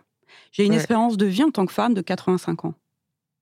Donc j'aurais passé plus des, plus des quoi? Plus des trois quarts, je suis pas très douée en maths, mais Ouais, plus des trois quarts de ma vie à avoir peur peur. De vieillir, donc d'exister, donc d'évoluer. J'aurais passé les trois quarts de ma vie à avoir peur d'évoluer, comme n'importe quel être vivant de cette putain de planète. Mm. C'est, enfin, c'est assez vertigineux quand on y pense. Oui, c'est vrai. Et puis on passe notre temps à. Quand, quand tu vois, tu donnais cet exemple avec ta belle-fille, des masques anti-rides et des machins. En fait, on passe notre temps à, ne, à, à faire en sorte de ne pas vieillir, mais en fait, on perd du temps à faire des choses comme. Enfin, ouais, ouais. Et, et en même temps, regarde, tu vois, on n'a pas du tout parlé de, de des gens qui font euh, des opérations ou des Ouais. interventions euh, pour éviter de vieillir, enfin, de se voir Ouais. vieillir. Qu'est-ce que tu penses de ça, toi, justement, des Euh, gens qui... Eh ben moi, je, je pense qu'on peut, on ne peut pas, en tant que féministe, décider à la place d'une personne à quoi doit ressembler son corps. Évidemment. C'est-à-dire que moi, pour moi, le botox shaming et le fat shaming, T'as fait du botox, t'as fait des trucs comme ça?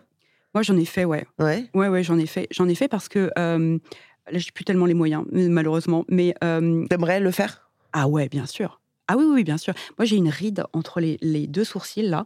On dirait que j'ai une raie du cul entre les, entre les, entre, entre- sur le front, entre les deux sourcils. Je déteste ça. Mais tu sais, j'ai un rapport, et c'est ça qui est intéressant, c'est que j'ai un rapport très La ambivalent. description Tinder, tu ressembles à quoi? J'ai une raie du cul sur le Mais écoute, visage, ouais. ok? Non mais bon, non mais euh, en fait, j'ai un rapport très ambivalent avec les signes du vieillissement, c'est-à-dire que j'aime bien les ridules que j'ai autour des yeux, Oui. je les trouve très belles. Oui. Je trouve que c'est très beau. En plus, j'aime bien mes yeux, donc je trouve que euh, ça plutôt ça tendance à les embellir parce Ouais. que ça fait des soleils autour des yeux, Ouais, tu vois. Donc j'aime bien. Ouais. Euh, donc c'est pas que j'aime pas les rides en général, j'aime bien certaines rides. Mais si je pouvais, si j'en avais les moyens, il y a certaines rides que j'effacerais parce que la raie du cul que j'ai entre les deux sourcils, très Tu veux franchement, juste l'avoir à la je, euh, cul, je quoi. pas envie de n'en ai pas besoin. T'as pas besoin d'avoir deux raies du voilà. cul, quoi. Donc je n'en ai pas besoin. Donc euh, Et en même temps, c'est là où c'est paradoxal. Ouais. Mais je te rejoins, je suis d'accord avec toi. Toi qui, qui, qui euh, est-ce que tu es militante Je sais pas, mais en tout cas qui parle du, du vieillissement et de l'agisme et de tout ça, j'ai envie de te dire, mais non, meuf, fais pas ça. bah, Rentre pas dans ce système. ouais, euh, mais ça serait une injonction, de euh, tu ouf, vois, c'est ça sûr. en fait. Mais ouais. Parce qu'on devrait, en fait, on devrait pouvoir, les femmes devraient pouvoir faire exactement ce qu'elles veulent avec non, mais leur bien corps. sûr, Non évidemment, mais, non, mais suis d'accord. surtout, et surtout, on devrait pouvoir vivre dans une société où notre estime de nous-mêmes soit complètement décorrélée de notre corps et de à, d'à quoi il ressemble. Tu vois Donc je devrais faire absolument ce que je veux de ma gueule. Mais donc, la- ta valeur ne réside pas dans ton corps? Non, mais non, mais mais bien donc, sûr vu que c'est ta représentation et que c'est ta, c'est ta maison, on va dire, Ouais, euh, ouais. ta manière de te présenter aux gens, je euh, devrais pouvoir être libre de, de décorer ma maison de l'extérieur comme de l'intérieur, comme je l'entends. Et pour toi, vieillir, c'est pas de l'extérieur, c'est de l'intérieur. Euh, bah c'est un c'est c'est un ensemble puisque tu n'es pas euh, évidemment tu n'es pas que, euh, que l'intérieur de ta maison tu es aussi ta maison tu vois tu es défini enfin moi mon corps me définit je suis mon corps je suis mon corps puisque à chaque Donc, t'es pas d'accord avec cette phrase. Je sais même plus qui avait dit ça, de ta valeur ne réside pas dans ton corps. T'es pas d'accord avec ça non la- la- ma valeur ne réside pas dans mon dans mon corps ça c'est évident. Dans Je suis- ma- Dans mon apparence euh, bien évidemment enfin je suis beaucoup plus que mon corps mais je suis aussi mon corps bien Mm. entendu. Mm. et d'autant plus que mon, mon apparence conditionne beaucoup les interactions que j'ai avec tout le monde. Mm. tu vois? Enfin c'est quand même euh, je peux pas je peux pas oublier que j'ai un corps Non, non, bien sûr. À aucun moment Non, de la journée, je peux oublier que j'ai un corps, puisque je suis, en tant que femme, regardée. Tu Oui, vois oui. Donc, c'est idiot de, de- de dire que l'apparence ne compte pas, puisque de fait, elle compte énormément. En fait, en fait c'est juste que quand je te dis tout ça, c'est parce que je réfléchis en même temps, tu vois. Donc, Mm. euh, je, je dis Non, pas mais, que je euh, suis il y a aucun, c'est- un signe de bonne santé de, de réfléchir. Ça veut dire que ça Euh, bouge là-haut, très bien. C'est ça. Et en fait, euh, c'est juste, tu vois, quand tu parles de, de- tu vois, de refaire ta, ton truc et tout, je suis allée euh, il y a pas très longtemps chez une chirurgienne pour juste poser des questions, tu vois, sur mes ouais, poches, sur mes seins qui tombent, euh, sur euh, mon ventre, faire Mhm. des opérations. Et donc, elle m'a, elle m'a tout, tout expliqué, tu vois. Mhm. Et je ferai rien parce qu'en fait, j'ai juste extrêmement peur euh, d'avoir mal. Donc, c'est vraiment juste une histoire de souffrance. C'est même pas une histoire d'argent ou de, de tout ça, mais en fait, ça revient toujours à ce sujet qu'on a commencé au tout début, qui est les hommes ne font pas ça. Les hommes ne très font pas ça. C'est très rare. C'est- c'est- et en fait, Et que, me- euh, en fait, toi, t'as envie d'enlever l'arrêt de ton cul de ton front. ouais, mais ça m'emmerde. ça ça, oui. Non, mais d'accord, Et mais les mecs quoi qui Et ça ça. m'emmerde. Ça m'emmerde de, de- de dépenser du fric là-dedans. Non, mais voilà. Non, mais Voilà. c'est- C'est pour ça que c'est un, c'est, Mais c'est un cercle vicieux, Et bien c'est ça sûr. qui est insupportable. Mais voilà, Donc, est-ce que la solution, je dis pas que c'est ce qu'il faut faire, mais est-ce que la solution, ce n'est, ce serait de ne pas céder à ça, de ne pas céder à ce truc de, de. En fait, ce qui est compliqué, non mais je sais pas si c'est clair ce que je veux dire, mais quand tu parles de ta ride là, tu vois, à la fois c'est juste que t'aimes pas ça parce que tu trouves ça moche, ok, Euh, c'est ça, on est d'accord, hein, Oui. parce que tu trouves ça moche, mais tu trouves ça moche parce que c'est aux yeux des autres ou est-ce que c'est parce que toi ça Mais te renvoie à une image Mais voilà, parce que j'ai appris que euh, la moindre marque sur la gueule d'une femme était par définition moche. On est, on Voilà, est d'accord. bien sûr. On nous a appris Mais- ça. Et justement, est-ce que ce serait pas intéressant de se dire, je vais pas rentrer là-dedans et je vais accepter cette, euh, ces marques-là? Bien sûr, mais c'est une injonction supplémentaire. Tu vois, C'est une injonction Oui, supplémentaire. C'est-à-dire C'est que, en fait, j'ai passé euh, 40 ans de ma vie sur cette terre à être euh, bombardée de messages qui me disent reste, reste jeune, reste mince, reste, tu vois, reste Ouais. lisse, reste truc. Et maintenant que mon corps commence à se barrer, tout va bien, hein, tout va bien. Tout- vraiment, Franchement, des hein. vraiment, tout va bien. Vraiment, non mais tout va bien. euh. Tu vois, tout va bien. Mais euh, maintenant que mon, mon corps commence à évoluer, il faudrait que les signes euh, du vieillissement qu'on m'a appris à freiner ou à, à faire disparaître, il faudrait maintenant non seulement que je les accepte, mais en plus que je les aime. Non mais arrêtez de vous foutre de notre gueule en fait, quoi. Non mais sérieusement, Ouais, ouais. arrêtez de faire chier les meufs avec ça. Tu vois, enfin, il y y a quand même des injonctions. On fait ce qu'on peut avec notre gueule. Foutez-nous la paix. Tu vois, vraiment. Mm. Et puis en plus, le, c'est pas, c'est pas qu'un rapport d'aliénation, tu vois, le, Mm. le rapport à la mode, à la, au make-up, etc. Enfin, moi, je me maquille, j'aime bien ça. Mm. Alors oui, évidemment, en me maquillant, je souscris à des injonctions euh, sexistes et à des normes sexistes, etc., etc. Mais c'est un plaisir pour moi de me maquiller aussi, tu vois. C'est un réel plaisir de Mm. me maquiller. C'est-à-dire que j'aime bien ce moment que je passe avec moi-même. Je me trouve jo- jolie, et c'est pas que je me trouve plus jolie ou moins jolie, mais c'est agréable. Mm. C'est agréable de se maquiller, c'est agréable. Et c'est, ça fait partie de, de mon look, ça fait partie de. Mm. J'aime bien m'habiller, enfin, j'aime bien. Tu voilà. le fais pour toi. Est-ce que. Et aussi, tu vois, Mais tu le fais pas que pour toi. et c'est aussi une façon de me dire que je mérite ce temps que je m'accorde. Tu vois? Ouais, mais par exemple, tu Et pourrais. que j'ai- euh, j'ai j'ai suffisamment d'importance pour me m'orner, enfin, me m'embellir. Mm. Tu vois ce que je veux dire? Oui, mais ce temps que tu t'accordes, je suis complètement d'accord. hein. Je, je dis pas ça pour Mm. euh, déconstruire ce que tu penses, mais que tu pourrais aussi te dire, ce temps que je m'accorde, et ben en fait, je vais passer du temps à juste rien faire, Ouais. ou je vais passer du temps à. Je- mais je, je le fais le beaucoup fais, moins. Ouais. C'est-à-dire que, en fait, je passe beaucoup moins de temps à, à contraindre mon corps. Mm. J'ai découvert il y a très peu de temps qu'on pouvait faire du sport par le, pour le plaisir et pas uniquement pour rester ferme et mince. Ouais, moi, ça, j'arrive pas. Incroyable. Tu vois, Ouais. je, je passe beaucoup moins de temps que euh, quand j'étais plus jeune à euh, m'épiler, à, à me masser avec des tas de, de crèmes anti-trucs, anti-machin, etc. Donc, je me fous beaucoup plus la paix qu'avant, tu vois. Mm. Mais il y a des choses qui sont encore très agréables. Et le Mm. fait de me maquiller, Mm. c'est agréable. Le C'est- fait de me coiffer, c'est Ouais. agréable. Ouais, Tu vois. Mm. Parce que c'est une présentation de moi que j'aime.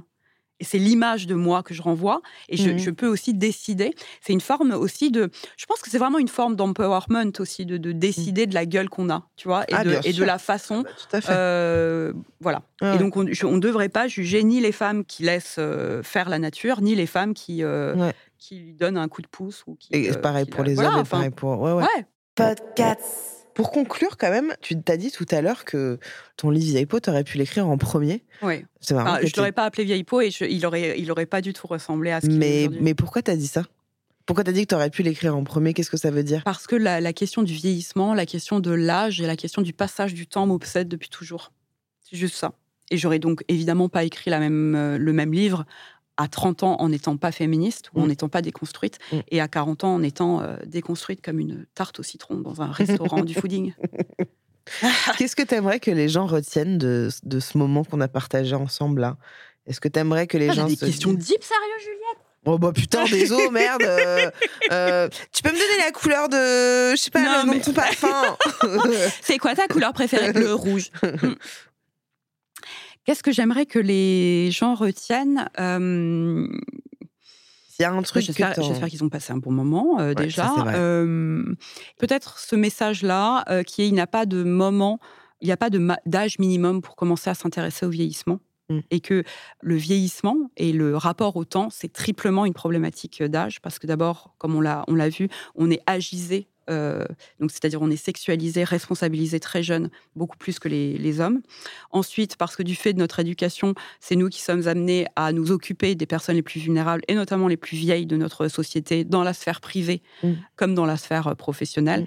Et parce que, enfin, bah, les vieux, à cause de l'écart d'espérance de vie, sont majoritairement les très vieux, donc les plus vulnérables, donc les plus maltraités, sont très majoritairement des femmes. Mm. Donc la vieillesse est, à tout point de vue, une problématique féministe dont il faut absolument qu'on s'empare ouais. le plus rapidement possible.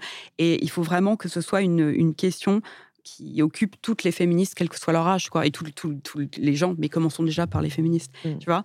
C'est vraiment une question euh, transgénérationnelle, intergénérationnelle, pardon, et, euh, et voilà. Bien, merci que- beaucoup. J'espère que le message est passé. Oui, bah, je pense que je sais pas si le message est passé, mais en tout cas, je pense que ça. Mais c'est un- important, quoi, de, Ouais. je trouve, de pas attendre de s'intéresser à la vieillesse euh, à 80 ans, quoi. Ouais. Et puis encore une fois, on met euh, notre définition de vieillesse là où on a envie aussi. Aussi, Et, bien euh, sûr. et que tu vois, regarde, moi, quand je te parle de la mort, toi, c'est un truc qui. La mort Ouais, non, mais tu vois, ça te, Ouais, ça non. te vient pas, ça te Non, parvient ça pas.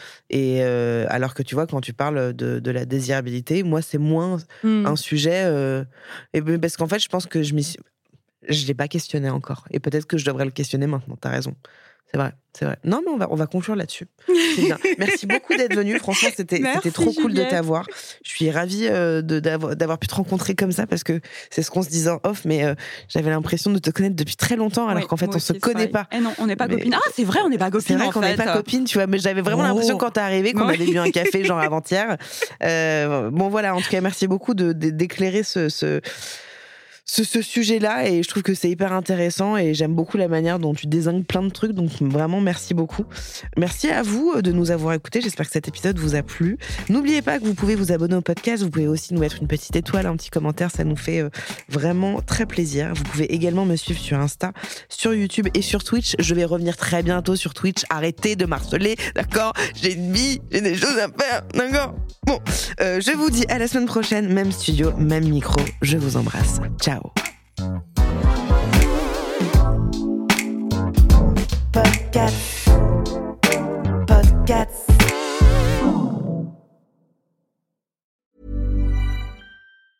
Mom deserves the best, and there's no better place to shop for Mother's Day than Whole Foods Market. They're your destination for unbeatable savings, from premium gifts to show-stopping flowers and irresistible desserts. Start by saving 33% with Prime on all body care and candles. Then get a 15-stem bunch of tulips for just $9.99 each with Prime. Round out Mom's menu with festive rosé, irresistible berry chantilly cake, and more special treats. Come celebrate Mother's Day at Whole Foods Market. Hi, I'm Daniel, founder of Pretty Litter. Cats and cat owners deserve better than any old fashioned litter. That's why I teamed up with scientists and veterinarians to create Pretty Litter. Its innovative crystal formula has superior odor control and weighs up to 80% less than clay litter. Pretty Litter even monitors health by changing colors to help detect early signs of potential illness. It's the world's smartest kitty litter. Go to prettylitter.com and use code ACAST for 20% off your first order and a free cat toy. Terms and conditions apply. See site for details.